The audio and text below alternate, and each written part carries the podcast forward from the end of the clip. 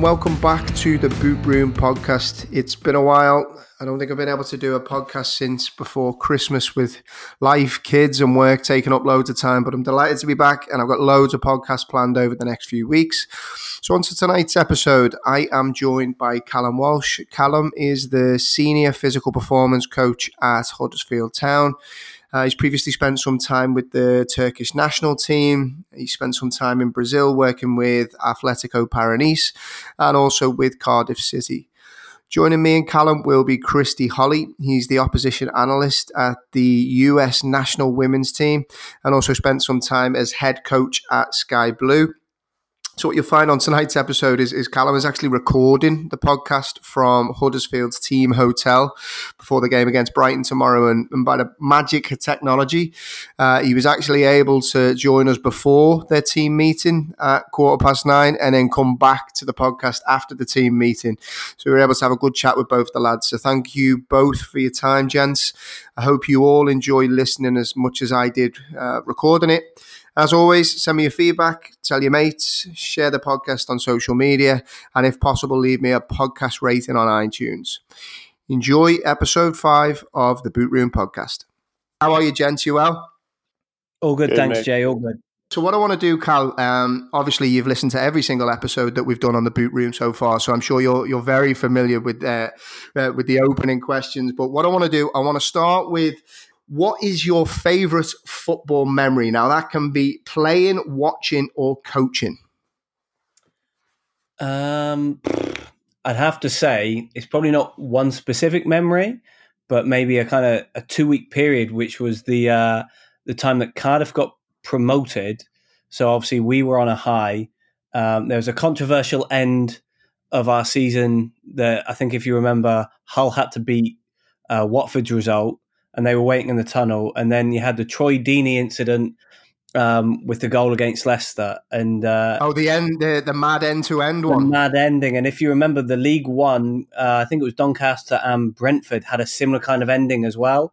And it was just that whole kind of two week surreal period that was everything I loved about football in terms of the highs, the lows, the roller coasters, thinking you were there, then it getting snatched away, and or being on the opposite end of it, thinking that everything was over and then the, the kind of savior cometh. So um, that two week period probably sits uh, amongst the highest for just pure enjoyment of everything I loved about the game from lots of different levels.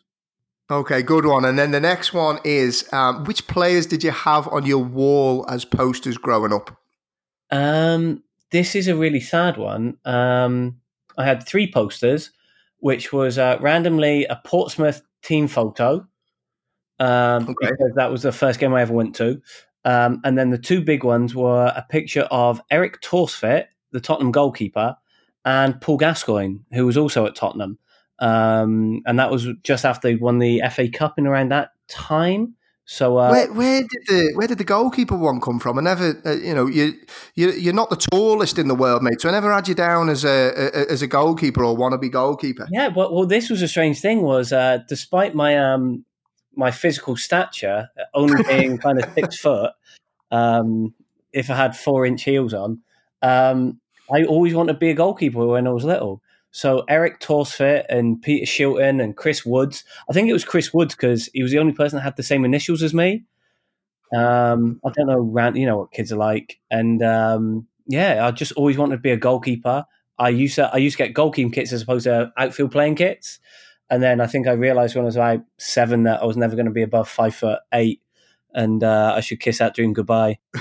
Christy, on on to you, mate, and and we you've been on before, which is uh, you know you're you're an old timer at this stage. Oh, um, so I'm not going to ask you the same questions as I've asked Cal because I've asked you them before, but I'm going to ask you a question that I wish somebody would ask me. So if you want to return the favor, lads, that would be fantastic. Is Christy, what were your favorite pair of football boots? That's an interesting one. Um, I think my favorite pair that I was able to find a couple of times back to back were the Umbro XAIs. They were a, a, nice black pair of boots. They had a little bit of white in the middle of them, which I tried to scrub out once in a while. But I was able to uh, I was able to track down those a few times back to back, nice and comfortable, and still couldn't strike the ball, still couldn't run and do much with it, but they definitely looked nice on my feet. But other than that, dude, if there, go ahead. If there was ever a footballer that would wear a pair of black football boots with no colours in it would be you, mate. I have to say, and I mean that as the ultimate compliment.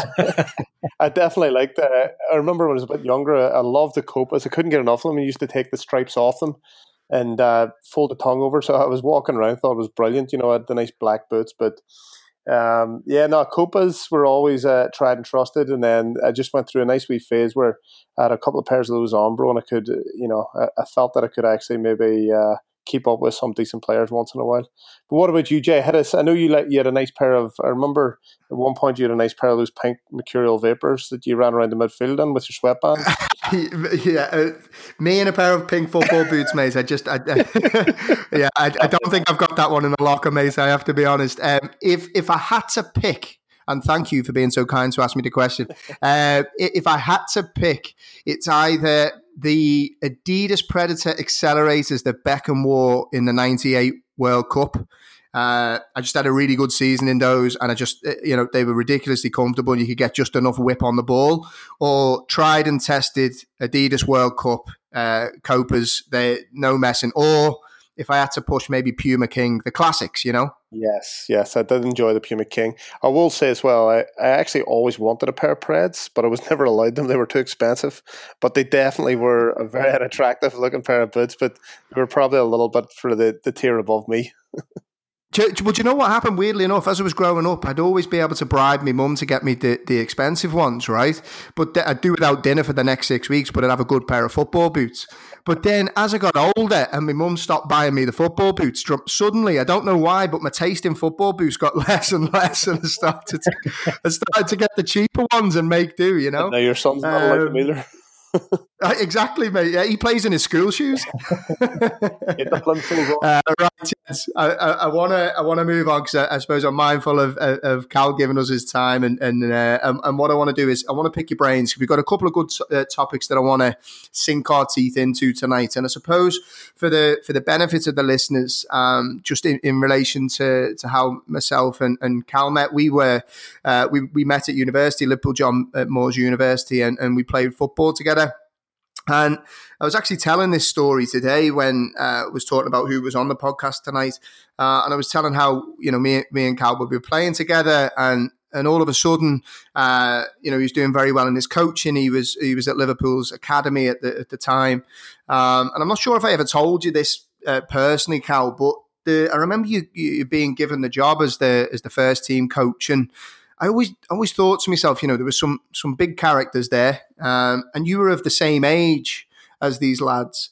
Um, you know, you'd been teammates, you'd been one of the lads, uh, and then all of a sudden you were kind of thrown into this role as as, as kind of first team coach, and it, and, you know, it was probably your first time uh, coaching adults, if if you will, which which is a different kettle of fish altogether. And I have to say, from from one of the very first sessions, in fact, it, I remember it well, the first session that you took with us I actually really enjoyed the coaching sessions, and I actually found you one of the most innovative coaches that that I'd played under. I think in in non league, it was always kind of tried and tested, experienced old coaches who probably, you know, their their their approach to the game was a little bit draconian. It, it wasn't exactly the most exciting stuff. So when you came in, you really challenged me as a player and, and, and got me to to think differently about the game. Um, so I suppose the first question to ask is, you know, you've you've gone from the dizzy heights of, of coaching at Liverpool John Moores University to to coaching in the Premier League. So so where did it all go wrong, mate? Well, yeah, it's um, you guys probably set me on the uh, the downward path early doors, um, and and I thought if I could handle you lot, I could probably handle most people. To be fair, um, yeah, it's always a tricky one. I think if I look back now, I probably think I actually really struggled um, with that transition. If I, if I look back on it now, and I think looking back over my career, is your kind of similar ages to players, is it isn't it isn't always easy. So you've kind of got to win the will in a in, in a different way. You, you can't be that um, dictator type. Right, this is what you're going to do, whether you like it or not. And I think that was probably a good lesson when I started going into senior football when when I started at Cardiff or whatnot, because at the time I was sort of 25, 26 working with first team players, and ultimately the vast majority of the squad were probably older than me. Um, it tells me now that I'm getting older because now I look around the squad and there's not a single player that's uh, that's older than me. So I am older than all the players, which makes me feel really old now. Um, but I think you learn and you develop. I think the key thing is you got to be true to yourself. Um, and, and, I'm not a big um, screamer, shouter type type person. I'm not a really strict type person, but I like trying maybe get things the other way in terms of trying to get people interested, trying to um, pose pose the right questions, trying to get people kind of stimulate people to come around to my way of thinking, as opposed to saying no, you will do it this way, whether you like it or not. Because I don't think I've ever had that sort of character. I think that as a coach is you've got to you got to be true to yourself as a coach, and I think ultimately is if you try to be the opposite to who you are, there's no right and wrong. But you know, if if you're a strict disciplinarian type guy and you try to be friendly, ultimately, I think it's somewhere it will fall down when you're tired and seasons are long. You kind of get caught out, and then vice versa. You know, if you're a relaxed kind of guy and you try to be a dictator, uh, dictator, ultimately you get to the point where like, it's just not me. You know, you work in how many hours a week you've been on the road and you're just tired and you just fall back into your natural um, behavior. So it was one of those I just tried to be true to to who I was and manage things my way, um, and then just kind of hone that skill um, as you get further and further down the line. And and I think probably after the experiences I've had and the challenges I've had in different cultures and whatnot, I think that's been really helpful for me today. Now, when I'm working with a lot more foreign players um, and understanding people from different cultures and that sort of thing. So it's a bit of a long winded way of going about it, but I've just had to try and hone that and reflect on things and how I've handled situations pretty regularly to make sure that I, if I do make a mistake, that I'm not dropping the same bollock over and over again. And I, and I think the, the important thing is, and you, and you touched on it there, and we've we've spoken about this in previous podcasts. I actually think there's um, you know there's no tougher tougher place than a dressing room for for an imposter or somebody suffering from from imposter syndrome. You know, players players, uh, particularly strong players, you know they can they can sniff out somebody that maybe isn't as confident or maybe is putting on a front. And as you said, it, you know if you if you start off on the wrong footing and then perhaps you're not being as natural becomes very, very difficult to keep that facade up over a sustained period of time. And as you said, you're going to fall back into bad habits. And then, you know, as a, as a knock on effect to that, potentially, you, you know, you lose those players or you lose the trust of those players, I should say. Hundred percent, hundred percent. And, and I think that's the key thing is if players know who you are, good, bad, or indifferent, they know what to expect. I think the big thing with players is trust.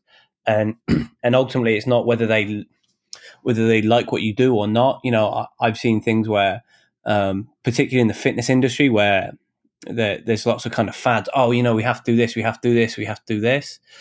And I've seen players that will be like, well, hold on, six months ago, all you guys were telling us that we shouldn't do that, and now you're telling us we should do it. And then six months later, they kind of change again and change again and change again. So players are kind of looking at them going, hold on, six months ago you said don't do it. One year ago you said I should do it. So what is it? So again, you've kind of got to be true with with what you believe in and not just go with fads. Um, and secondly, if, if you are going to make a change, actually be honest and say, listen, lads, you know, I know we did this before, but we're going to try this for A, B, and C. Because if you don't, they'll just be like, they're not, they're not daft, they're not stupid, they and they never forget, and they'll they'll absolutely tear you apart. So trying to mitigate those kind of circumstances just by being kind kind of upfront and honest with them, I think really helps. And and and Christy, in terms of the, the, the roles that you've had, obviously you've had a variety of roles, whether it's head coach or, or working on the analytical side of things. How would you say from the the first roles that that you've taken, how have you evolved as a coach, and how has your um, uh, you know how has your approach changed from from role to role? I think uh, you're you're obviously you're evolving every day, and you know you learn from different mistakes, you learn from different experiences that'll hopefully make you. Um, ultimately a better coach and maybe a better leader overall to the the people that you're working around. But I think when I first uh, got involved in it, I was working at the the younger ages. Um, and I, I think you and I have talked about this before. It's amazing how much you learn about the game and learn what you do and don't know when you're you're starting at the grassroots and you're you're really sitting trying to justify a simple simple action to a bunch of kids. So you know that that asks questions yourselves. But over over time, then I, moved in. I was I was reserve assistant coach, reserve head coach, and then um, as then I was the assistant coach with the first team, and that was that was very enjoyable. Um, the, something that, that I realized when I look back on it is being the assistant coach is often the easiest job in the world, um, because you got the you've got the opportunity to really work with some extremely talented players. You can build relationships and build bonds and, and build that trust between yourself and the coaching staff. Um, but often it's the head coach who's the person that has to manage the situation when they face adversity. So as I as I went through the the uh, the assistant coaching role, I definitely tried to be aware of the surroundings of um, people who've been in the game a lot longer than me and, and, see what lessons I could take from them because at some point, you know, I felt that maybe I will be a head coach. And ultimately, then as a head coach, I realized that, uh, you know, you, you definitely have to take a step back um, and you're looking to see a bigger picture. And it was interesting, you know, in all the time that I've coached, I've always enjoyed the hands on in this um, hands-on experience where you're you're working closely with the players and and you're walking your way through different exercises at different parts of the uh, session. And I read through. I was reading Ferguson's book at one point, and he, he brought up an incident at his training session. You know, as he, he struggled through the late nineties, and he mentioned that one of his, I guess, mentors had said to him, "Listen, you need to take a step back." and allow the coaches to run the practice and you watch and you know and observe what's happening and you'll get a better feel for it so you know during my time as a head coach that's something i think it was my second or third year where i where i found it hard but i definitely took a step back because i wanted to focus more on the performance rather than the session running smoothly. So that was definitely uh, that was definitely a challenge for me. And then again within that role you spend more time maybe managing players and and managing situations um, than you would actually working on you know some of the the practice sessions and the topics that you really want to dive into and then now as a uh, you know an analyst it, it's definitely i think the the analytical side is something i enjoyed and something i would spend hours doing so you know I, I think this is quite enjoyable because it's in the background and you know you're not you're not really out there at the forefront. You're not you're not dealing with the pressures of the wins and losses. You're really just sitting down and, and really doing what you love, which is trying to understand how people and how teams and how different cultures are are trying to impose their way to win a game. So, you know, I, I think each segment of my career so far has helped the next level. You know, so even as I sit here, I understand I, I have a, hopefully a better understanding from my own experiences of what a head coach wants when they receive a when they receive a scouting report, you know, and, and how to really how did that report could be relayed and simplified to ensure that the players can understand it, that the coaching staff fully understand it, and and hopefully can put it into a game plan and and ultimately have a successful outcome. Uh, what I want to do, Cal, I want to I want to pick your brains a little bit, mate, because I suppose for for those of people that that, that don't know, what does it? What does your current role? Uh, so obviously you're working with Huddersfield at the moment. Um, what does a what does a normal day look like? Whether you know whether that's uh, in in training or, or t- tomorrow. Obviously you've got a game. Uh, one thing that stood out for me is there's there's never any downtime. So for the, the benefit of the listeners, give us a, a bit of a flavour, I suppose, is what does the role entail and, and what does a kind of average day and week look like in your role? So um, the average week is. I wouldn't really say there's an average day. Um, there's always uh, there's never a dull moment, which is probably why I enjoy working in the environment. There's always a challenge and and something popping up. Um, but the schedule is always based around where the games are. So there's obviously the Saturday Saturday week. Sometimes you might get a Saturday Sunday, Saturday Monday. They're a little bit more unusual, um, and then you'll get the midweek. excuse me, the midweek games. So then everything's worked back from there in terms of what we'll do in training. So if you have a full week, every team will have their schedule where they'll have certain days off. If it's Saturday, Saturday, they'll work hard on certain days and they'll work easier on other days. Some days will be more tactical, other days will be more physical. And every coach and every practitioner has their own thought process on what's best. Thursdays off best, Wednesdays off best, Mondays off best. There's probably no right and wrong, and there's probably good theory behind all of them. But you kind of just got to fit in with with what the head coach really wants, and then adjust accordingly.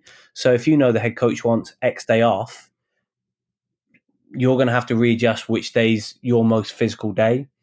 So normally physical days are kind of more to the start of the week to allow players to recover and freshen up.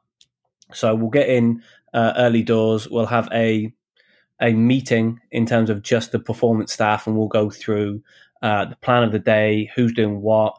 Um, if anything's cropped up the day before, it might be one of the players had said to me or one of the others, "Oh, you know, actually, you know, my groin's a bit tight," or yeah, they might just talk talk to you about maybe an issue at home, or they're not sleeping, or you know, maybe they've just had a newborn and the newborn's sick and they're not sleeping. So these are all factors that we would take into account because ultimately they still have to physically perform. And any of the external stresses will affect how they deal with that. So as much as you can say, oh, well, get over it, you got training today. If you've not really slept the night before because your child's been sick, how you react to that training stimulus is going to be different than someone that had 10 hours sleep the night before. Um, so we've got to kind of consider all these things. So, okay, this is the training. Who does what of the training? Do they do the first bit, the middle bit, all of it? Um, do some players need to do a little bit extra afterwards?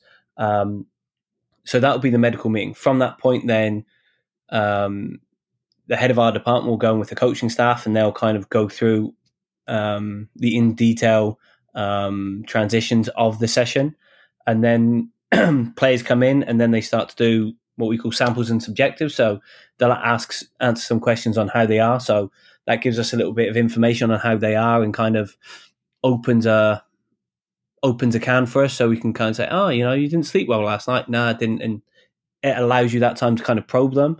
Um, and then they'll come in and we'll have what we call pre-activation. So just some time where that we kind of physically prep them before they even start the warm up. So each day has its own theme depending on what they're doing on the pitch. Then they'll do their warm up, then they'll do the session, then they'll do the recovery, um, and then they'll um, have lunch. And then depending on your coach, sometimes they might have meetings before or after lunch. Sometimes it might be a second session. Um, and then in the afternoon, that's when you kind of catch up with all your kind of planning and preparation. So that would be a normal sort of training day. Um, for example, we we trained today, uh, travelled down to Brighton, uh, got the hotel about sort of seven o'clock, uh, had our dinner, then the players will relax in their rooms. Uh, then we'll, have a staff meeting tonight, and then uh, we'll be up early and supporting breakfast to make sure obviously the players are okay at breakfast. And then it'll be straight down the stadium, getting everything set up, sort of uh, drinks wise, supplementation wise, physio wise, kit wise, so that when the players turn up, they have nothing to think about apart from uh, going out and playing. And then as soon as they finish, we'll have recovery protocols, uh, make sure they eat, and then we'll get back uh, maybe 10, 10 30 tomorrow night. So um, you're never doing one thing for too long, but there's lots of things to do throughout each day, if that makes sense. No, no, it does completely. And, one thing that, that kind of stood out to me there as you were talking, I suppose, is, and you know, as, a, as an outsider looking in, as you both know, I'm a, a fanatical Liverpool fan, and, and, one thing that I hear Jurgen Klopp talk about a lot is obviously the the intensity with which Liverpool play, but then the difficulty that he has. Let's say, for example, when you have an FA Cup game, you have a, a league game, you then have quick turnarounds for Champions League games and I, su- I suppose, Callum, and, and, please correct me if I'm wrong, you know, that must really uh, be difficult to manage in terms of that recovery process for individual players, particularly when you start to layer on all of the external factors that you've just mentioned. So there's a lot of plates that are spinning at any given one time when the games are coming thick and fast. Yeah, of course. And, and there's other factors to consider as well that, that sometimes people won't, won't really think about. They won't think about travel. So, so for example, if you take Liverpool as a prime example, you know, they might play – late into the night. So they might kick off in Spain at eight o'clock UK time, which is nine o'clock their time. So by the time they even get to the airport, it's midnight, one o'clock. Then they've got to fly home. And then because there's a game in two, three days, then they'll have to be in the next day.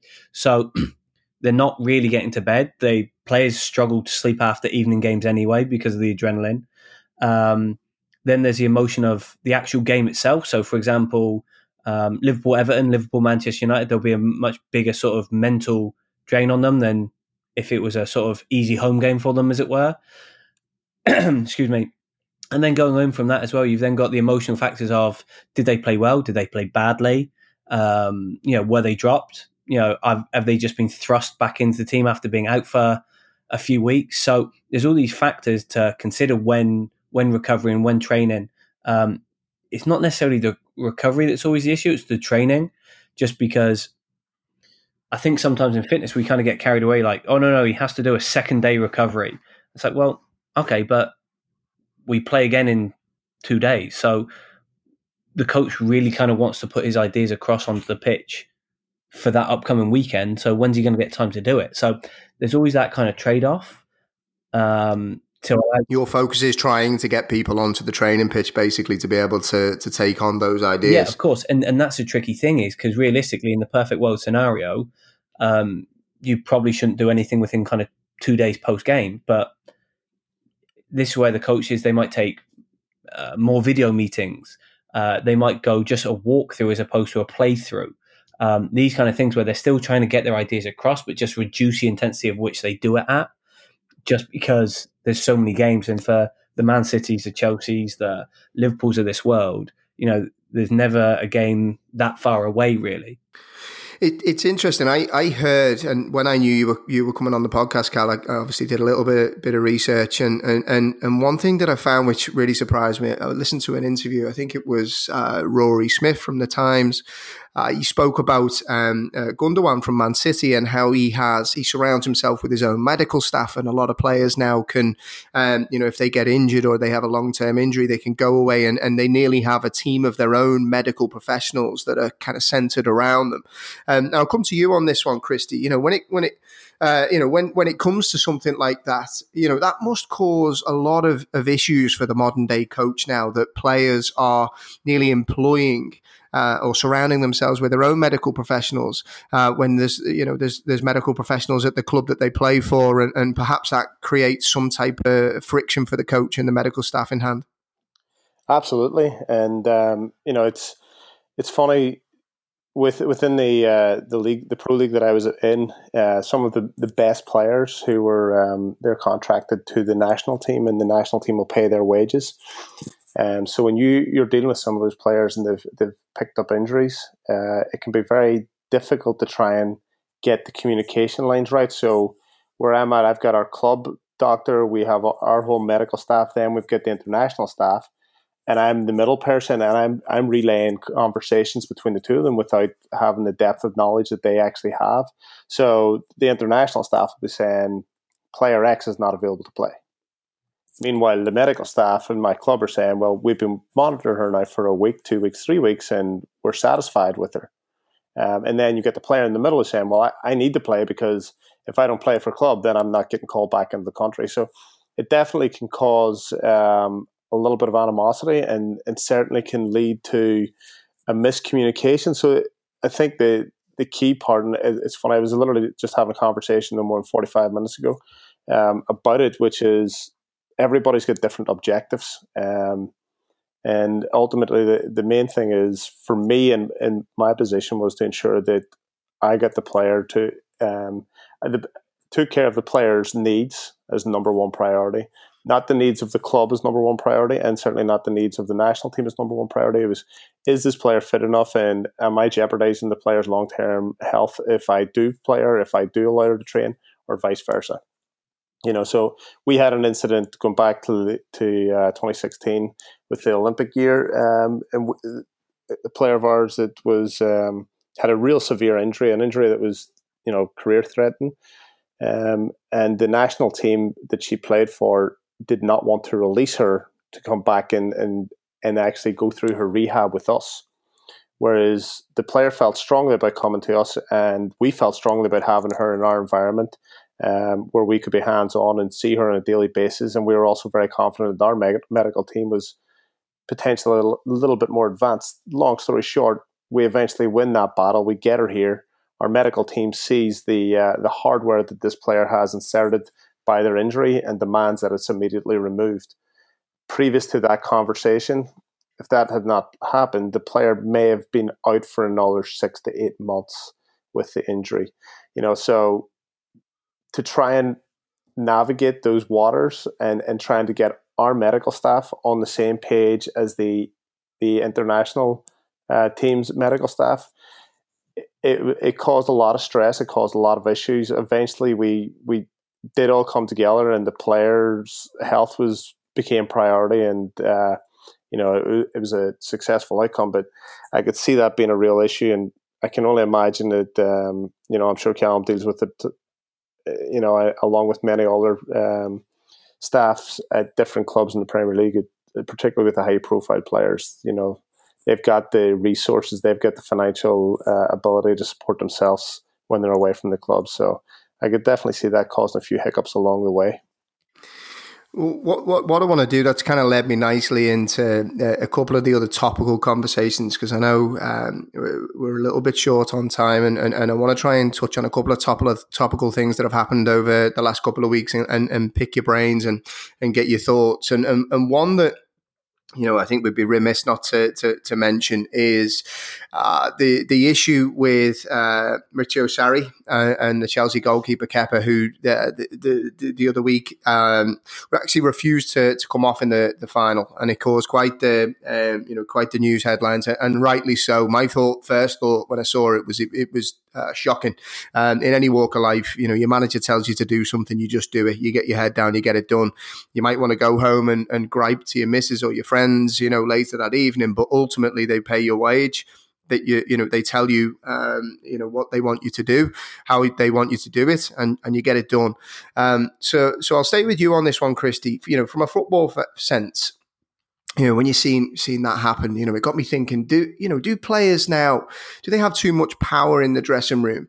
Um, you know, in an instance like that, when you're looking at Sarri, I nearly felt sorry for him in a way because, uh, you know, how is he able to, um, you know, how is he able to assert, his his power in that situation, and particularly, you know, in a in an environment and a, in a culture where players are becoming ever more powerful. Um, you know, how are you able to to instill that sense of authority within a, a modern day dressing room? Uh, you know, I'm sure everybody's seen at this point what happened with between Sarri and Kepa, and my own personal opinion is I, th- I think it was absolutely disgraceful, um, and it's something that should needed to be addressed immediately. And you you know you can look around and you can there's many people within that situation that were culpable of of things that they probably could have done better. You know you could look at Azpilicueta as the captain of the team.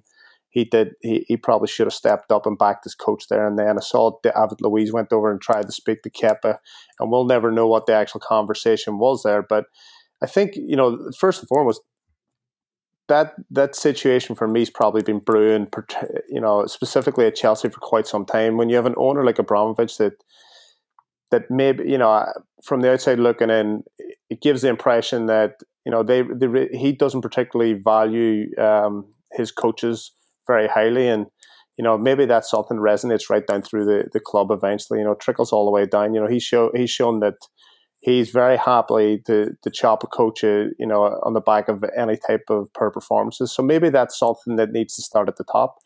You know, so my own experiences, when I when I took on the head position at the at Sky Blue, it was changing the culture and, and trying to establish a positive culture was something that I thought was key. You know, so I was definitely in, in a changing room where we had um, we had World Cup winners, we had Olympic winners, we had potentially, you know, arguably at this very moment in time and at that time, the best forward in the world, maybe best player in the world.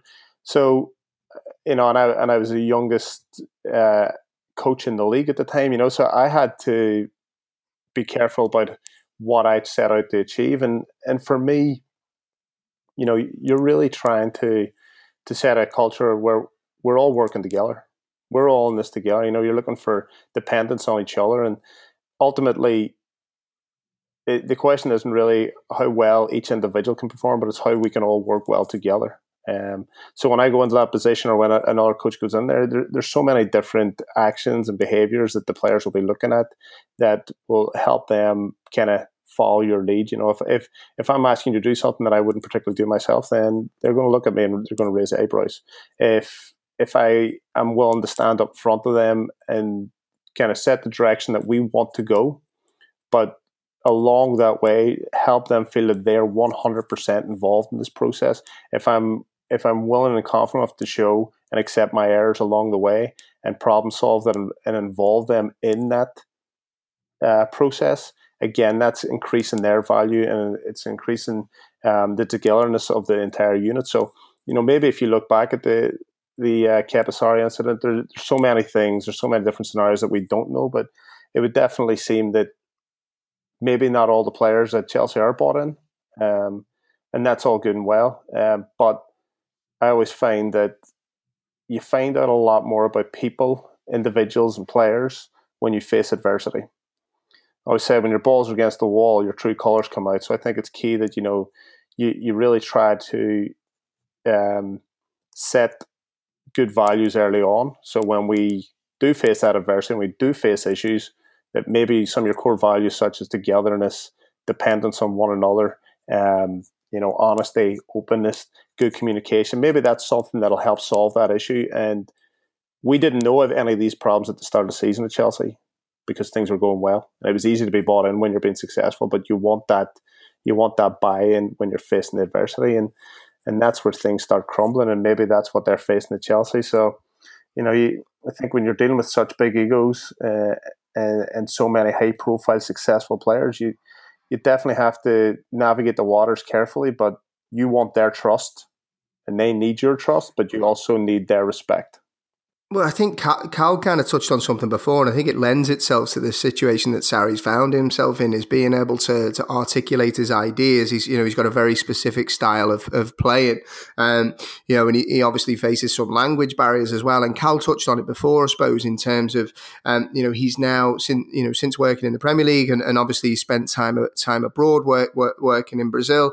You know, he's had to find a way to articulate his ideas and work around and adapt to the different cultures and the different languages that uh, that he faces. So I suppose off off the back of that, then Cal, you know, you uh, one thing I, have been saying to to Christy is is obviously my, my son now is is playing a lot of football.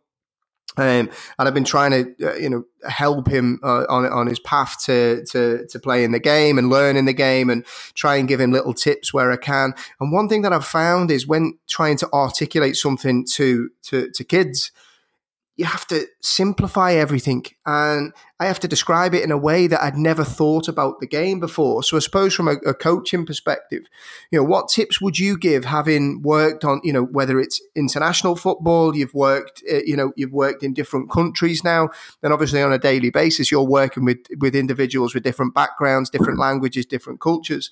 You know, what tips would you give, you know, in terms of being able to articulate your ideas to, to players and, and ultimately allow them to then go and put those ideas into practice? Yeah, I mean, I think the first thing was was one of my key experiences was when I was working at Liverpool Academy was working with those those young players, and if you can explain it to a six, seven, eight year old, you can pretty much explain it to anyone.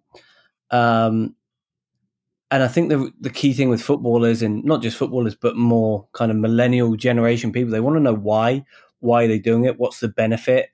Um, they also expect to see results straight away because um, that's what we've grown up in. It's funny you say that actually, mate, because I remember when I spoke to Christy on a podcast before, he nearly encourages his players to ask questions and not just take it as you do this and that's the way it is. He wants them to challenge because if they challenge, they then get a deeper understanding of the game or they are seeking a deeper understanding of the game, if yeah, that makes sure. sense. And, and if they don't have that, as soon as they walk out the door, they're not going to do it. So, you know, if they have a deeper understanding of why they're doing certain things that okay, if they have a day off and they're feeling tired, okay, they might go and do eat certain foods. They might go, actually, I need to make sure I do this, this, and this is type of recovery today because I know it's going to help me. Whereas if they just do stuff because you tell them to do it, equally, if they have two days off, they're not going and they feel tired, they're not going to do anything because they don't understand why.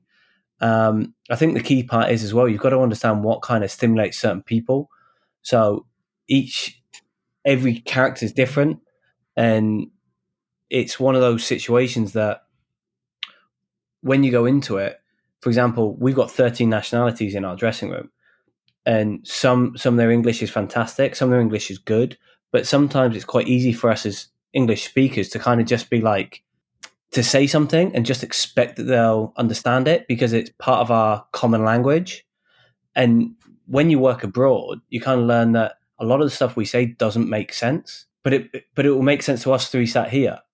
Hmm. do, do, you know what I mean? Yeah, yeah, yeah, completely. And they might understand everything, but you maybe used a word that's to put the point across. So the whole sentence they might understand, but the one key word they might not understand. You have to get right to the crux of right. That's the word they don't understand. What's the simplest form of that word? Any sense, you know? So you got to go right. That's the difficult word they don't understand. Right? What's the simplest word that they'll understand? Because equally, sometimes English might not even be their second language. It might be their third or fourth. You know, we've got one player that's got sort of five, six languages in locker. I don't know. His English is phenomenal. I don't know whether English is his second or his sixth. So, you, mm-hmm. you know, you've got to get to a point where you think he understands everything, but then there might just be one key word, which is the key word of the whole sentence that he's not understood. So you've then got to kind of scale it right back to make sure he understands it to then get the outcome that you want. Yeah, and I, I, think that's one thing that, that, that I'm finding at the moment, particularly with uh, with my son, and you know, I've found it so rewarding to see, you know, when you put a simple idea across. So we're focusing with the kids at the moment. Uh, you know, on, on passing and moving and, and creating triangles and, and creating space. And you know, it seems the simplest of ideas, you know, holding your position, uh, passing the ball, moving into a, into a space where you can then receive the ball. But then when you actually see them, uh, you know, put this into practice, and you can see their faces light up when you say to them, "Look, this is what we've been working on, and this is why we've uh, we've been working on it." Uh, you know, that's so rewarding uh, for me, and from your side, Christy, when you see that then in uh, you know, from an adult's perspective, you know, you've been trying to implement your ideas over a sustained period of time, um, you know, to seasoned veterans. When they then start to take on your own ideas, your own philosophies, and then improve uh, as a result of that, that must be massively rewarding. I think it's definitely very rewarding, and, and ultimately, I'm sure Callum will vouch for it. And you've said you've just touched on it. That's really the the, the best thing about being in a, a, position such as coaching, whether it, it could be just as a teacher in the classroom or like coaching on the field, regardless of the sport, or you know, regardless of what your capacity. If you've got the ability to influence someone and they're able to take that and positively improve, then you know it, that's very rewarding to see. And and to try and ensure that you get there, you know, I think it's building that trust between yourself and the player um, or the team, depending upon what you're you're trying to pass on.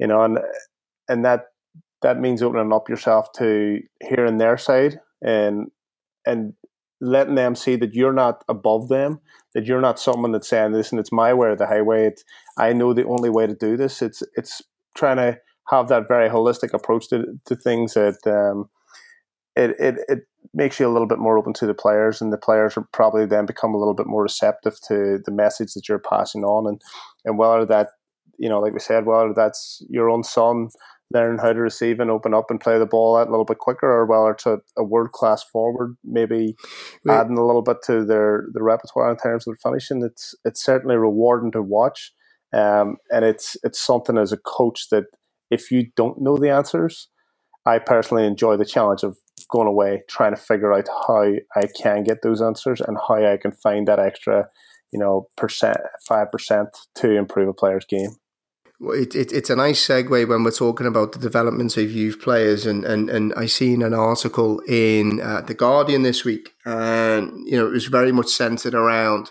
uh, the influx of, of British players moving abroad to try and secure first team football. So the likes of Jadon Sancho, um, you know, is, is, is having huge success at, at Dortmund. Um, and you know, when they were they were discussing the idea of how to get more young players into the the top Premier League sides, um, and one thing that was mentioned was uh, you know the the idea of let's say the reserve teams of these uh, the, the, top Premier League sides potentially dropping down into the lower leagues in order to get some competitive football. Because I think one thing that's labelled at uh, you know the youth teams, the twenty ones, the twenty threes, um, you know it's it's not overly competitive. Um, you don't necessarily get that true um, taste of competitive first team football. And if you were to create an environment like I think they've used in Spain, where you know the reserve teams, the B teams of the top sides drop down into the lower leagues, they're able to get that competitive football.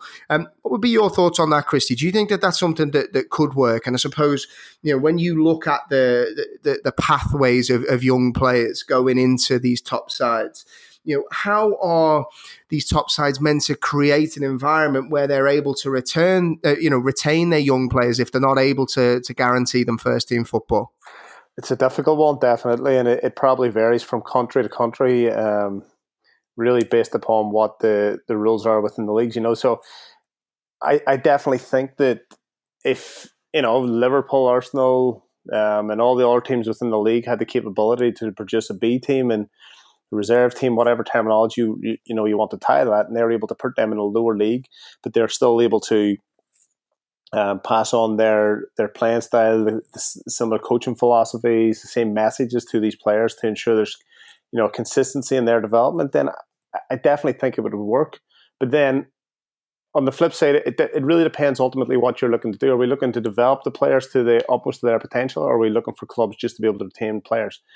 If we're looking to develop players to the highest of their potential, someone like Jadon Sancho is a great case study. Um, the kid at Arsenal, uh, Reiss Reiss Nelson, or you know, I can't remember his name off the top of my head right now, unfortunately, but he's over in he's over in Germany right now, and he's learning from a different perspective. He's learning within a different culture, a new way of doing things that ultimately is is making him a little bit uncomfortable, I'm sure, but also in aiding his development. So, from that standpoint, feeding players out into different countries into leagues that are appropriate, into cultures that are you know, promoting their development, then there, there's certainly an upside to that.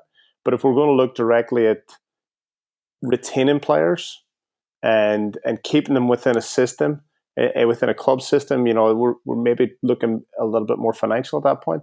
Then I, I would see an upside as well to allowing these teams to put their team, put in their you know reserve team, B team, under twenty threes, whatever you want to tag to that, into maybe League Two.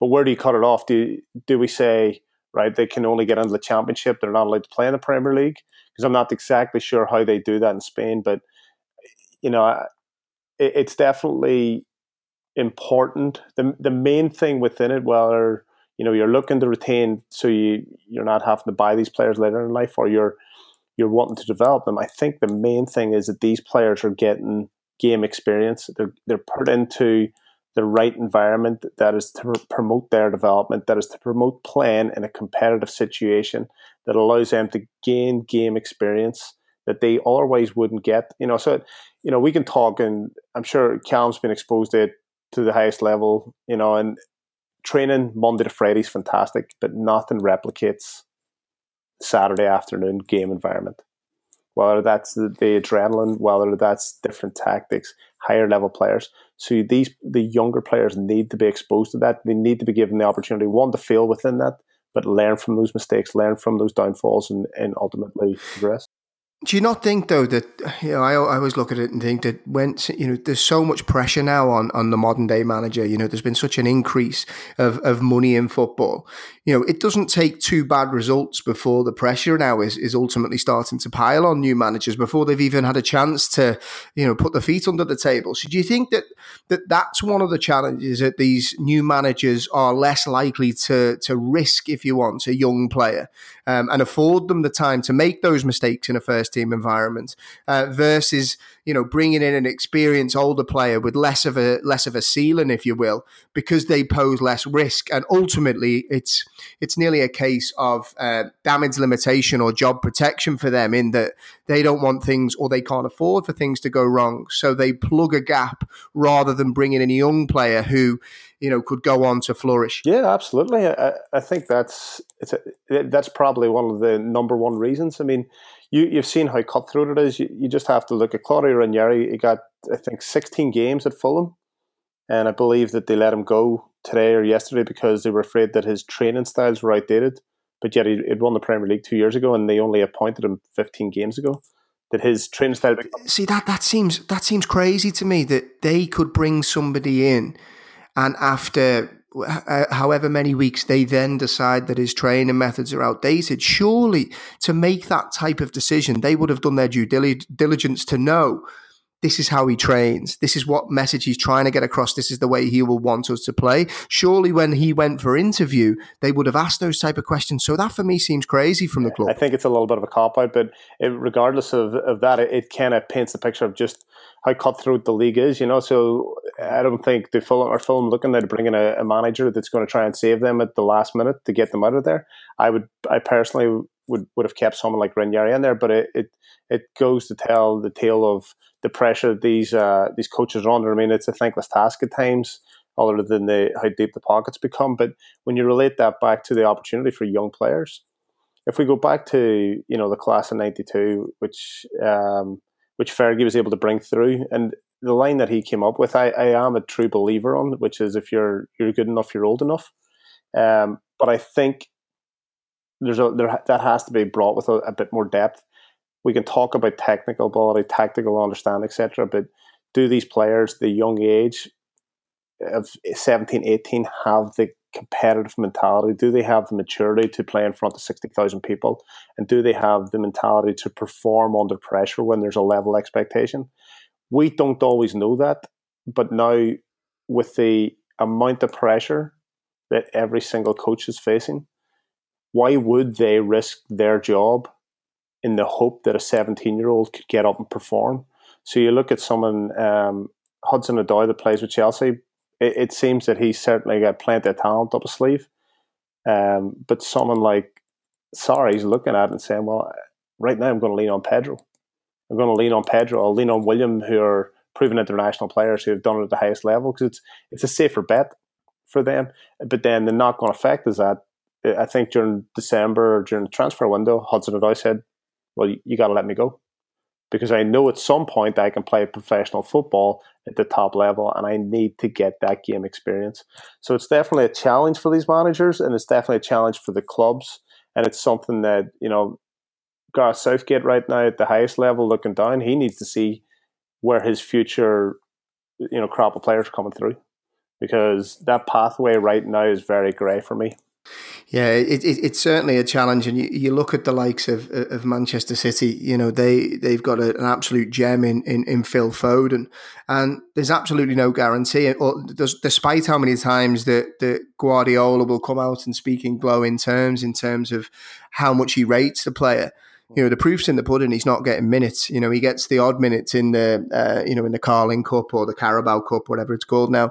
You know he um, you know he gets a little bit of minutes, but as a, an ambitious player, you know Phil Foden must be looking at his mate Jadon Sancho and, and, and seeing him you know scoring bag full of goals, playing in the Champions League, uh, you know becoming a, a, a local hero to to the Borussia Dortmund fans, and be thinking that the grass is greener on the other side.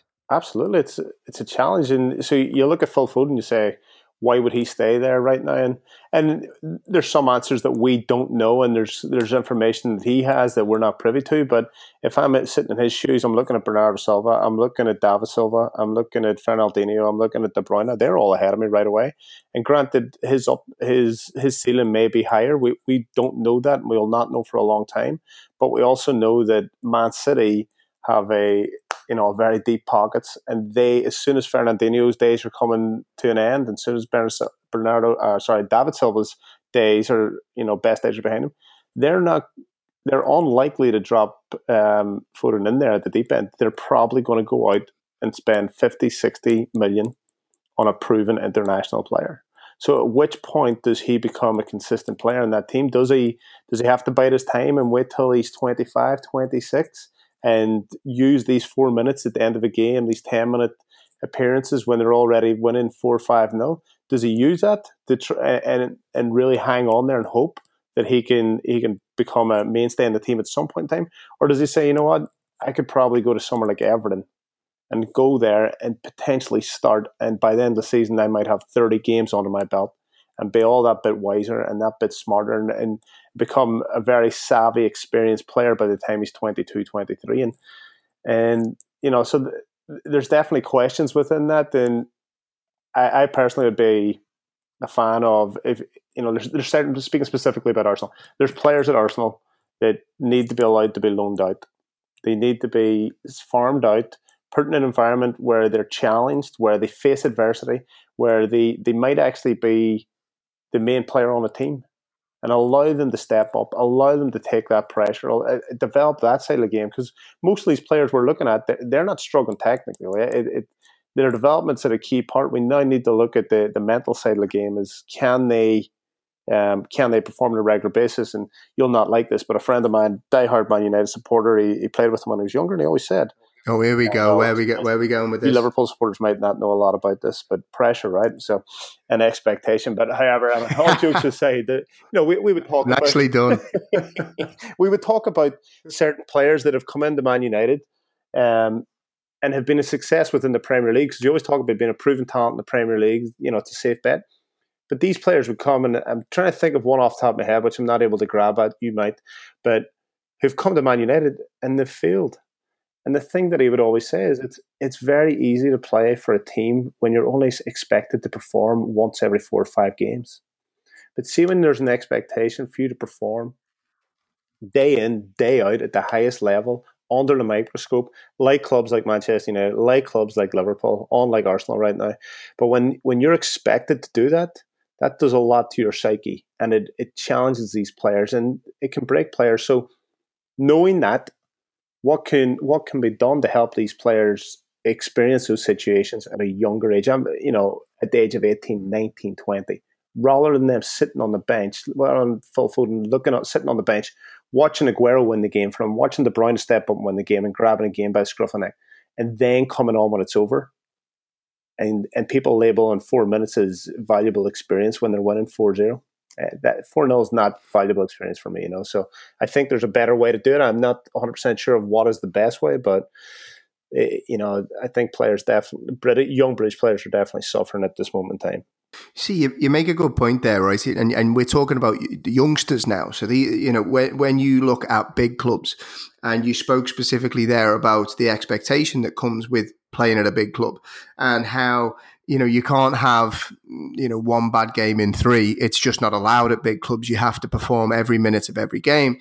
So if you look at, let's say, a, a season pro, and I'll use Liverpool as an example because obviously it'd be more uh, more familiar with the Liverpool players. Look at the likes of uh, a Fabinho. Mm-hmm. Or look at the likes of a, a Naby Keita, who both came with um, very impressive CVs, They've been performing to a very high level, not only domestically but also in the Champions League. Um, and you look at them that have come to a to a big club like Liverpool, trying to to take on board the ideas of a very specific manager in Jurgen Klopp and the weight of expectation that comes with with playing for a big club. Now, I'd argue, maybe people would argue with me that Naby Keita probably still hasn't shown his his best form at Liverpool. He's been here a season now. He's he's been very much in and out of the side he, in the I'd say that I'd argue the last couple of months he's he's really started to come to the to the fore a little bit, but still isn't getting that consistency in games and certainly isn't influencing the games as much as as his talent would have suggested. And then if you look at Fabinho, you know he's come in and let's let's be honest. Last couple of, last couple of months, he's been an absolute Rolls Royce, but it still took him time to adapt to play in a very specific way, playing in a very high intensity, uh, you know, a very high intensity league. You know, so these are seasoned pros. Yeah. How are young players that have been playing under 21s, under 23s, you know, what type of uh, bedding in time are they going to be afforded? They're realistically never going to get that fair shot. Um, if players like a Fabinho and Naby Keita are still struggling, what chance do the young lads have? Absolutely. I mean, uh, there's there's so many ways you can look at that as well. And first and foremost, you're you know you're talking Naby Keita and you're talking um, Exactly, and you're talking about Fabinho, right? So there's two players that Liverpool have brought in this summer. Now Liverpool's got a youth academy to be very proud of, and they've produced numerous players. But they're they're quicker to bring in those players rather than rather than promote promote something through the youth academy. So right away, there's there's a challenge in that for the, these player these young players trying to make their way in the first team. So you know, I'd be a firm believer that like I said, if you're good enough, you're old enough. Now, I, I would not be being myself if I didn't have you on a podcast and we didn't talk about the title race. So we're going from Phil Foden, we're going to Manchester City, and we're going to Liverpool, and we're going to go all in on who is going to win this title race. Because I'll be honest, mate, you're talking I have tried to re- fourth in the league, right? Yeah, that's exactly what I'm talking about. Yeah, I, I, I have to be honest. I've tried to remain calm. I've just tried to be breezy. Uh, you know, people have been sending me stats, facts, figures. Um, you know, uh, historical reasons why Liverpool are going to win the league. You know, who's going to win the league, mate? Man, I tell you what, if I could give you that answer, it'd be worth a lot more than um, the ten dollars in my pocket. I would. It's definitely edging towards Liverpool, um, and I would fancy Liverpool. But really? you know, I, I, yeah, I tell you, it's a tough one. You know, and here, here's for me, and I, have seen it said before, but I, I definitely believe it is. You know, strikers, goal scorers will win games, but defenders will win leagues. You know, so you've you've got your Rolls Royce. He's cruising around back there. He, even when you put him, um, even when you put different players next to him, Virgil Van Dijk has definitely stepped up. Andy Robertson's looking looking fantastic. Big fan of his, and and Henderson stepped up here and then and, and kind of held the midfield in front of them together. Whoa, whoa, whoa, whoa, Christy let's just go back to that point there a little bit. What, what did you say about Henderson there? Henderson, he's uh, he's not a bad player, is he? Now, I've in fairness, now you and I talked when you were playing. Was it Bayern? And I thought he he he ran the midfield, and there's certain things that Henderson's good at, and there's certain things he's not good at. But call it what it is. Henderson's got the right mentality to hold the midfield together when they're under pressure, to break up opposition, uh, and really just release the pressure in front of the back four. But here's here's the interesting part for me. Um, when you when you do have someone like Virgil van Dijk and you do have uh, Robertson and and uh, Trent Alexander Arnold when he's in there and whoever else will partner, whether it's Matip or it's it's Lovren, and you have Alisson back there. But I don't want to hear that the you know there's there's no expectation for Liverpool to win the league. There is an expectation for Liverpool to win the league because it was made very clear that um, you know, the goalkeeper was a it was a problem position. So they went out and bought arguably the best fit for the team. That's great. Prior to that, they went out and bought the best fit for the for the back four, and that was Virgil van Dijk. So when you when you go out and you're able to put these pieces together, I think there is an expectation that you're competing to win the league. Now, don't get me wrong, there's certainly an expectation for Man City too. But it's good to see now Liverpool. I think they had maybe a little bit of a wobble, but it seems that they're steady in it. And you know, you, you've got goal scorers, you've got depth in the midfield, and you you have arguably the best centre back and maybe best goalkeeper in the league. So I think that should be enough to see them across the line. Let me let me bring Cal back in, and for those listening, we have just done, if this works, the most seamless segue now. So, Cal, off the back of what me and Christy are saying there, and he spoke about there is an expectation now on, on, Liverpool off the back of signing key players like uh, an Alisson, like a Virgil van Dijk. Do you think that expectation is fair, or do you think there's still some way to go before they are, are level pegging with the quality that City have?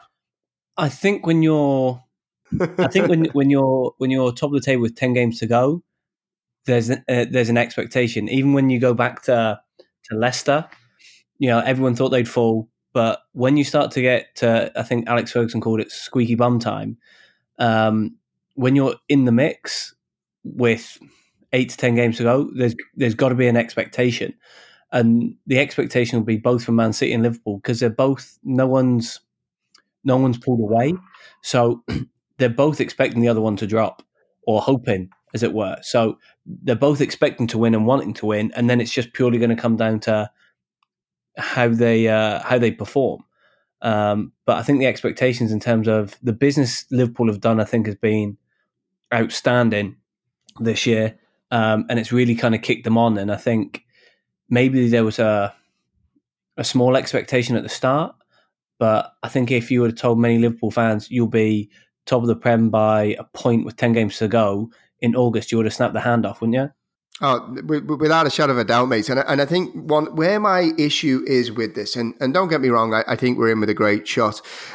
The worry that I have, and, and my bone of contention, is this warped perception of um, you know this bottleless title that keeps getting thrown around, and and you're a Spurs fan, Cal. You know you, you, it's thrown at your lads quite a, a lot as well. This idea that if you drop points, if you draw a game, you're automatically a bottler. I just I, I cannot get my head around this, and I feel that it's it's nearly because Manchester City have set such an unfair expectation on what is needed to win this Premier League, or you know, uh, of the likes we've never seen before. You know, you've had teams that are winning leagues on on on eighty points you know, uh, 80 points before, you know. So this idea that you've got to get north of 100 points to win a Premier League and, you know, you can't afford to draw the odd game seems absolutely foreign to me. So do you think, Cal, that that is because of, of Manchester City setting an unfair bar? And what's your view on, on this whole bottlers tag, particularly when you look at your boys? Well, you know, I, I appreciate you putting Tottenham and, and bottling into the same sentence. Um, Cheers for reminding me. No, but but I think it's like anything, you know. As soon as one of these top teams draws a game, I think we've got 24 hour media outlets that all of a sudden just oh they've lost it, and then there's the talk shows, talk sport, and we're all guilty. We all listen to them. I listen to them more than most, you know. And all of a sudden you have you lose one game, draw another, right? Title race over. That's never been the case in years, but it's probably just due to the over uh, analysis of results and people having to put um, information out there. And I think the bottling thing, I found it really interesting, and it was something I'd never really thought about until it was the Tottenham Leicester title race. Was the timing of the fixtures, and I remember Tottenham that year always, always in the run-in, last ten to twelve games, always played after Leicester. So Leicester were five points clear. Leicester would win, go eight points clear. Then Tottenham had to win to keep it within five points the fixtures go the other way round, and Tottenham play, bring it back to five points, and then they play on the Saturday before, say, Leicester played on the Sunday, all of a sudden, then it's they can bring it back to two points, and then Leicester have to win to take it back to five points. It's a different mentality going into the game. It brings it almost different pressure. And then, for example, say they drop a point and then Spurs play before them again, that potential eight point gap has gone to almost one or two points. And that brings a completely different pressure than if you win and then the team have to catch up with you. So, you know, you take Liverpool this weekend on Sunday. If Man City win whenever they're playing before they play Liverpool, uh, before Liverpool play, then Liverpool have to win to go back to the top of the table. Whereas if Liverpool played Saturday early kickoff and win, then Man City have to win to stay in touch. Yeah, it's a it's a it's a totally it's a totally different mindset, and and I think that's where Liverpool this year we've kind of had both sides of the coin. You know, we've been chasing, and I always think it's easier to chase uh, in in some degree, particularly as a Liverpool, because you don't carry that weight of expectation. It's nearly like plucky Liverpool trying to chase down City, but then when we were top. And as you said, the fixtures start to come in, and then you can feel Manchester. You know, we've gone from seven points clear at one point to all of a sudden, you know, the gap's been closed down to one. And Liverpool find themselves in a situation where we can't afford to slip up. Whereas when they were second, I'd argue that if we finish second, people would probably say that's a good season for Liverpool. But the fact that they've been top for so long now, it changes that perception and it would nearly feel to some like a failure, which for me feels maybe I'm making a rod for my own back and I'm getting the excuses in early, but I just think this Manchester City can field two squads. And Liverpool, I think, I'll probably get some abuse for this online. I think best 11 for best 11 I think Liverpool have a better side. And by better side, I don't mean in talent, I mean in balance. You're going to let me finish, Christy. Let me finish, right? I'm going somewhere with this, right? So I think we have a better goalkeeper. I think the balance in our back four when our fullbacks are uh, in full flight in, in Trent and Robertson, and uh, when Joe Gomez and, and Van Dijk are together. I think that back four, proven by the fact that we have conceded the least goals, is, is, is better than Manchester City's. I think Manchester City have the edge in midfield. Clearly, they are absolutely fantastic in there, particularly with Fernandinho.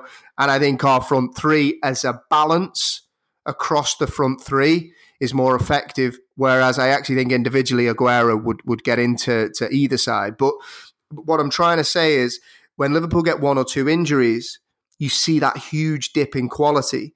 Whereas Manchester City can field two unbelievable sides. Would you say that's fair? Oh, they definitely do have a, a, fantastic squad. I mean, there's probably some perils. I'm sure Pep Guardiola, if he got a chance, would sit down and tell you how tough it is to manage having so much um, talent at, at his disposal. But can't really question they they probably do have the, the deepest, most talented squad in the, the league. But you know they've faced their own problems this year with Mendy, who when playing for me really seems to change their game, but uh, unfortunately he's not seen probably as much um, time as he, he, would have liked through different sorts of injuries. But you know, like I think the the thing that Cal said it's very true.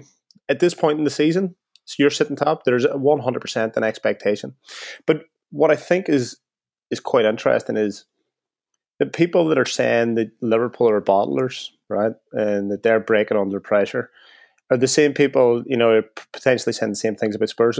It's not people who are informed and understand what is happening internally within Liverpool and what's happening within Manchester City. It's people with half a story. So, you know, the part that becomes interesting there is it, when we see that headline, and we know we all know the players say it it's how do they react to that? Do they have the, the mental capacity to look beyond that and, and trust their trust themselves and trust the, the process that they're within to you know finish off the job and and ultimately over the next uh, ten games definitely we'll find that. But for me, as we said, Liverpool, given you know that Alisson's there, given the the form that Virgil Van Dijk is in, and you know you can you can still trust Salah to pop up with the goals Firmino, and I think Mane very underrated. Um, is exceptionally dangerous. You know, you have players that win games, and you get the defenders that'll win leagues. So, I'm hoping that you can see it out, you can edge them out, but it, it's going to be squeaky bum time from now till the very, very end. Thanks for reminding me of that, mate. I appreciate that. so I just want to ask you a couple couple of finishing questions, Cal, while I've got you on, and, and hopefully I'll have you on throughout the throughout the season uh, again. But whilst you're with us now, I just want to pick your brains outside of your current role. Um, you spent um, a, a, little bit of time uh, working with the Turkish national side. You also worked over in Brazil. So I just want to get, I suppose, your your experience of those roles, because for one, I suppose the differences between working in a national team environment versus uh, that of a club side, and then also give me a give me a flavour of the passion of the Brazilian fans, because I suppose as a as a football fan watching some of the games that you see over there, it looks incredible. So give us and, and, and the listeners a bit of a flavour of your time. Um, Brazil was uh, a fascinating experience, um, and interestingly enough, they think the best, most passionate football fans in the world are the British fans. Um, okay. they they don't know where all the songs come from. Um, you know, the team sign players, and then all of a sudden, within a week, they've got the whole stadium singing the song. Um, Brazilian fans can be quite fickle. So, for example, you got some of the, the teams in Rio that play in an, the 80,000 seat Maracanã. And if you lose four in a row, you will get 4,000 people turn up. But then if you win four in a row, the place will be packed. Whereas that's not really something that's in our kind of psyche or culture like oh you know my team's lost four in a row i'm just not going to go. We just can't kind of comprehend that as kind of british football fans. Um, but th- we had a, a, section i think you've seen on my instagram was they had the ultras and they just it was just a mosh pit at the end of the ground and it was mental. Um, you, you couldn't pay me to go and stand in there. It was just i don't know how people survived you know i'm sure there's elbows bruises cuts scrapes uh, that's, that sounds like one of the nights on the dance floor at university, that mate. medication Um, but yeah, so that was the interesting part of it. I think the other part is, is don't forget in Brazil they have 80 odd games a year. So it's really saturated. So, you know, if you miss one game, there's always one around the corner. 80 games a season? Yeah, That's yeah, incredible. because they, they have like a regional league, which like get through to finals like 20, yeah. 22 games. And then you have like the Premier League, which is 38 games. And then you have uh, like the FA Cup, then you have like the League Cup, and then you have like the Europa League, which the team that I was working in uh, was in, or the Libertadores, like the Champions League. So it's just every week is Saturday, Wednesday, Saturday, Wednesday. So you know when everyone says, "Oh, you know the uh, the Championship's the most brutal league in the world," it's probably up there. But I think Brazil uh, takes a biscuit a little bit. Um, it was interesting to see the intensity of the game was poor. Um, the technical ability of the players was ridiculous you know, just what they could do with the ball was was purely street football esque yeah, kind of thing. That I, I think they've always mentality. played with the freedom, and it's like okay to like make a mistake or try and take someone on, even if you're one nil up and you're on the halfway line. You know, as opposed to just kick it in the corner and see out the last thirty seconds. Um, you know, that's just not in their kind of DNA, as it were.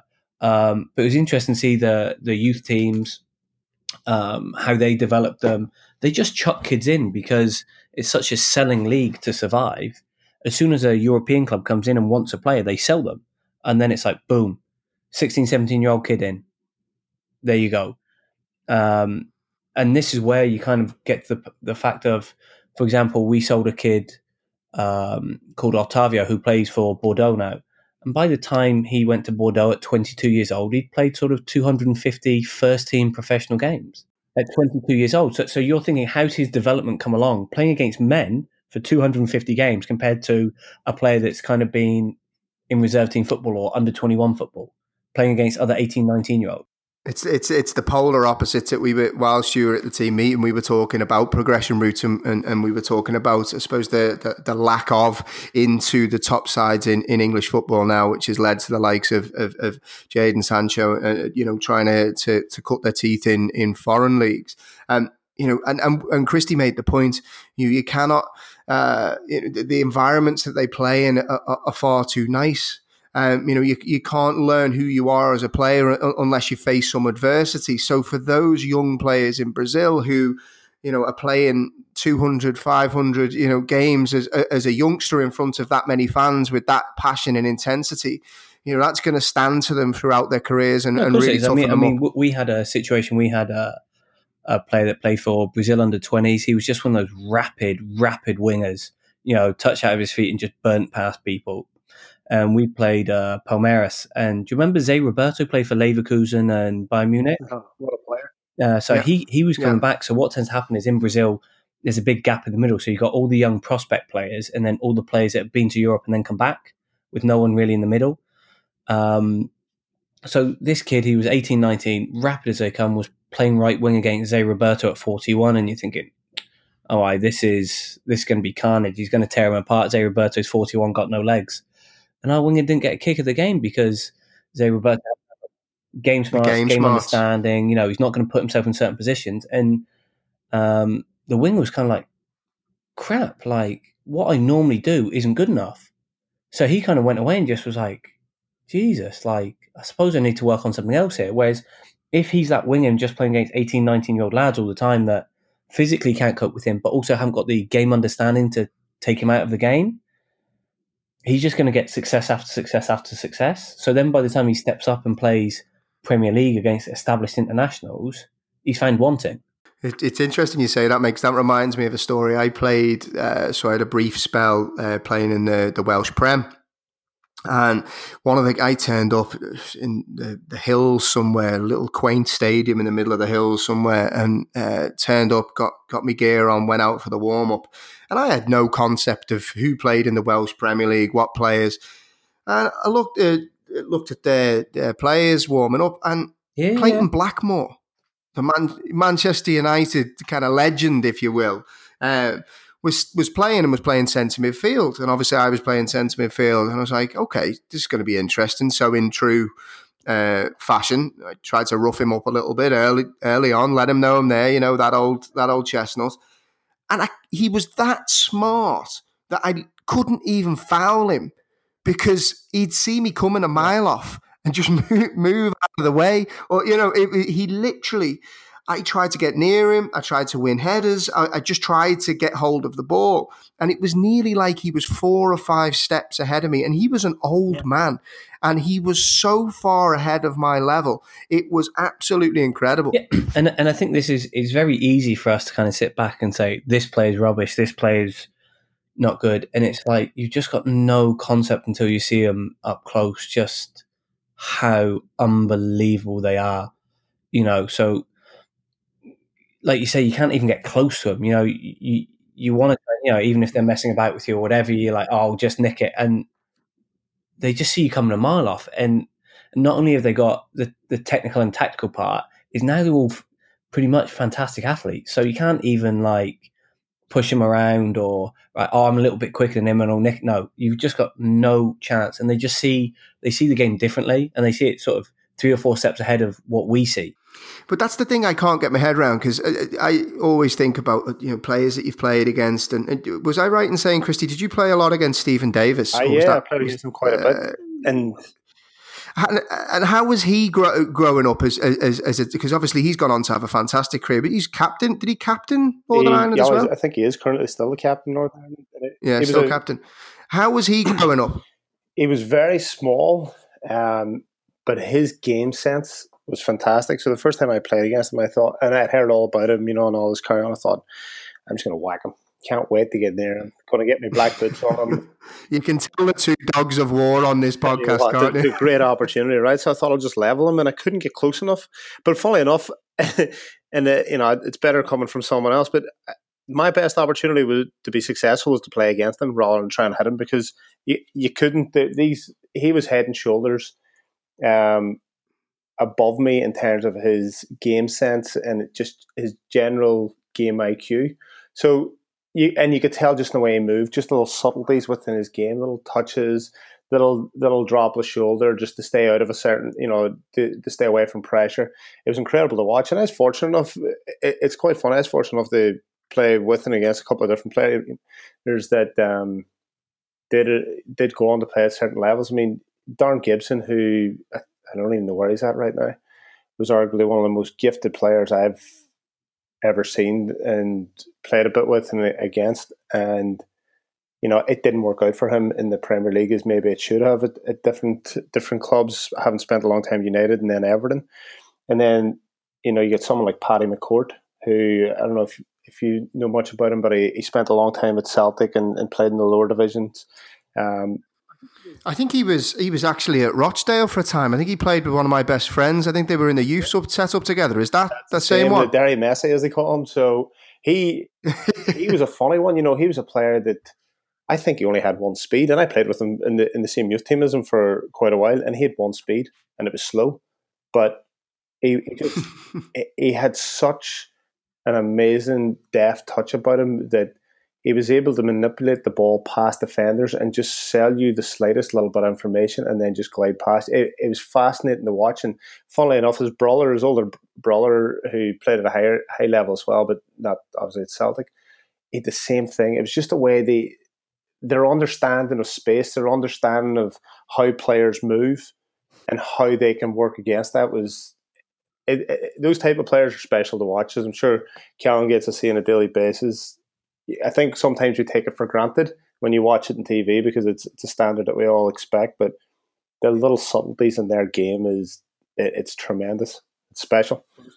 Well, there's two things. There's two things I want to pick up on there off the back of that comment. The first is the debate that we had on WhatsApp this morning. We were talking about um, midfielders and, and, we were talking about teams of the season, and I mentioned that I'd have Gini Wijnaldum in mind, and uh, one of the reasons that that I'd have him in the team, and, and I spoke about when I'm trying to teach my son little nuggets about the game. Gini Wijnaldum, weirdly, is a player that I always use as a reference point for my son in how he is able to move his body in order to create space uh, for himself in a congested midfield without necessarily touching the ball. So, and I think this is an important thing for, for young kids to learn is one is lift your head and build a picture of what's around you before you receive the ball. And then, second of all, is how can you move your body in order to create space? Um, and this is something that I'm trying to teach my son at the minute. And that sounds like what Paddy had when he was playing is that ability to create something from nothing and nearly slow the game down to, to their own was, pace. It was frightening. He used to freeze players with his eyes. I mean, when you get off this, go and just YouTube it and watch it. It, it looks like he's moving in slow motion, but his he probably spent the majority of his time looking at the opposition's feet, looking at the direction which they're moving, and finding the hardest position for them to move back into the defend. And it was, it's it it really is very special to watch, and and it's something that's it's garnered over a long time. And you know, one of the things that if if I think back, and, and not to go into too deep, since we you know we probably have to go pretty soon, is one of the issues that I feel in America is that you know is that a subtle hint? No, no, no, yeah? not at all. I'm, hey, listen, I'm in Portugal. I get to up here. we'll stay up all night talking football. But one of the things I think within the development of youth players in America is that in America, it's always about being on the best team. And in my experiences back home, it wasn't always about being the best team. It was usually about being the best player. And there is, you know, I'll, I'll go back to Paddy. Was Paddy was given so, such an opportunity on an average team to be the best player and turn to to to win the game, to score the goals, to to step up and shine.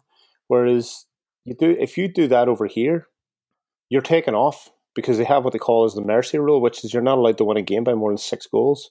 So the first thing they do is they sit down their best players. So right away, the best players are losing out the opportunity to experiment, to try new things and, and learn new things. So you know, it's a, it's a conversation for another day. But in terms of someone like Paddy, he he spent a long time on the football pitch playing freely, just showcasing what he could do, trying new things, but failing half the time.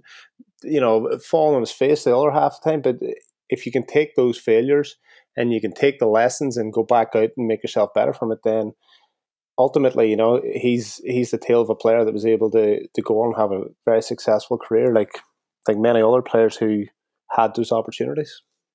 Before I, I move to Cal to, to get a sense on some of the players that he's worked with, um, just on the mercy rule there, just just uh, that you just referenced, what what's the rationale behind that? Is it are they worried more about the team being defeated, uh, you know, and how it would affect them rather than developing their own players. That just, that seems like a, a, mad yeah, concept for me. A bit of criticism on this, but I think one of the big issues over here is that everybody has to win. Everybody has to get a medal at the end of the day, you know. So uh, there's no real separation between working for something and achieving it, and being able to sit and play Xbox, but showing up and and uh, getting a medal because you know maybe your parents paid for it. Um, so I think in terms of the mercy rule, yeah, it's it's to ensure that the kids aren't felt, you know, they don't feel defeated at the end of it. And I can understand that. I'm certainly not saying that. That's character building, though, for me. Building. The last time you lost seven, eight, nine nil, it embarrassed you a little bit, it hurt you a little bit, and it made you hungry to make sure that you didn't find yourself in that situation ever again. So that's one side of it. The other side of it, the people who lose out on that are the best players. The first thing that they do is they, they, they pick out the best three or four players and say, sit down there sit down there. Don't you're not you're not allowed to do anything. You're too good for this team. So instead of you maybe playing a different position or maybe try something different, try and score a goal from outside the 18 yard box when you're 12 years old, or try and strike it with your left foot on the vault, whatever it might be. Instead of giving them different objectives, the easy answer to avoid the the repercussions of not obeying a, a mercy rule is, uh, you know, it, the easy answer is to sit the player down. So yeah, it's I, I think that's again that's a that's a story for another day because again, you get a country that's got one of the largest populations in the world, and unfortunately, until recently, they're they're really struggling to produce players the, to the highest level. You know, you got your Pulisic, you've got um, Adams who's playing over there in Germany at the moment, um, and hopefully they can be successful. But time will tell. Now, and I, and believe me, we will definitely pick that up on, on another podcast because I've got lots of theories about uh, you know it, it, basically building character in players and in life. But anyway, we'll we'll park that one for now because I really want to pick Cal's brain before we before we break the podcast. Um, in terms of the the best player, because obviously Cal, you've got a good good range of experience now in in, in different countries, uh, whether it's international setups, club setups. Who has stood out for you as as um, the best player that you've coached and, and, and, maybe the best player that you've played with or against? Um, obviously, you would have to be up there in terms of best player played with. Oh, thank you, sir. I will pay you after. Um, in terms of players I've worked with, sometimes like some players kind of go under the radar, but just do everything brilliantly. You know, like some of those small things, like are always kind of passing to the right foot, or always just passing exactly where the ball should be, so the overlapping players not breaking their stride. Others will just do whatever you want with the ball. Um, you know, I think, for example, if you take a look at our midfield, we've got um, our current midfield at the minute. You know, we've got really varied players. You've got big, tall Phil Billing, who you know can literally put the ball seventy yards anywhere you want. You've got Aaron Mooy, who just can pick holes apart, and then you got Alex Pritchard, who some of the stuff I've seen him do is just ridiculous. You know, who who's the best out of those? You know, you got Johnny Johnny Hogg in there that is literally just his intensity in terms of breaking up counter attacks and everything is phenomenal. So they've all got that level because they're good players. They're they're all good players in different ways. Um, but I think probably technically, technically, the best player I've worked with is um, a Turkish lad called Hakan Çalhanoğlu, a lad that plays at AC Milan now oh, uh, who's the free kick specialist. And what stood out um, for him? Just first touch. Um, seeing him, but again, you know, maybe it's quite a small thing, but his ability to to hit a free kick from anywhere and do anything he wanted with it, you know, in terms of whether it was a knuckleball and whether it was a, a whipped in, whether it was a driven one, he just could kind of do what he wanted with the ball, and uh, it was effectively everything I never was as a player. So, you know, those sorts of people I love, and someone else who um, was absolutely fantastic, who probably I got at the end of his career um, was Steve McPhail. Uh, yeah. Okay, the lad from yeah, he was at Leeds, he had a just, successful career at Leeds. You know, he could just play in a game and just not ever get out of first gear. I'm sure he was out of first gear, but every time the ball got played into him, he never looked rushed. He always looked calm.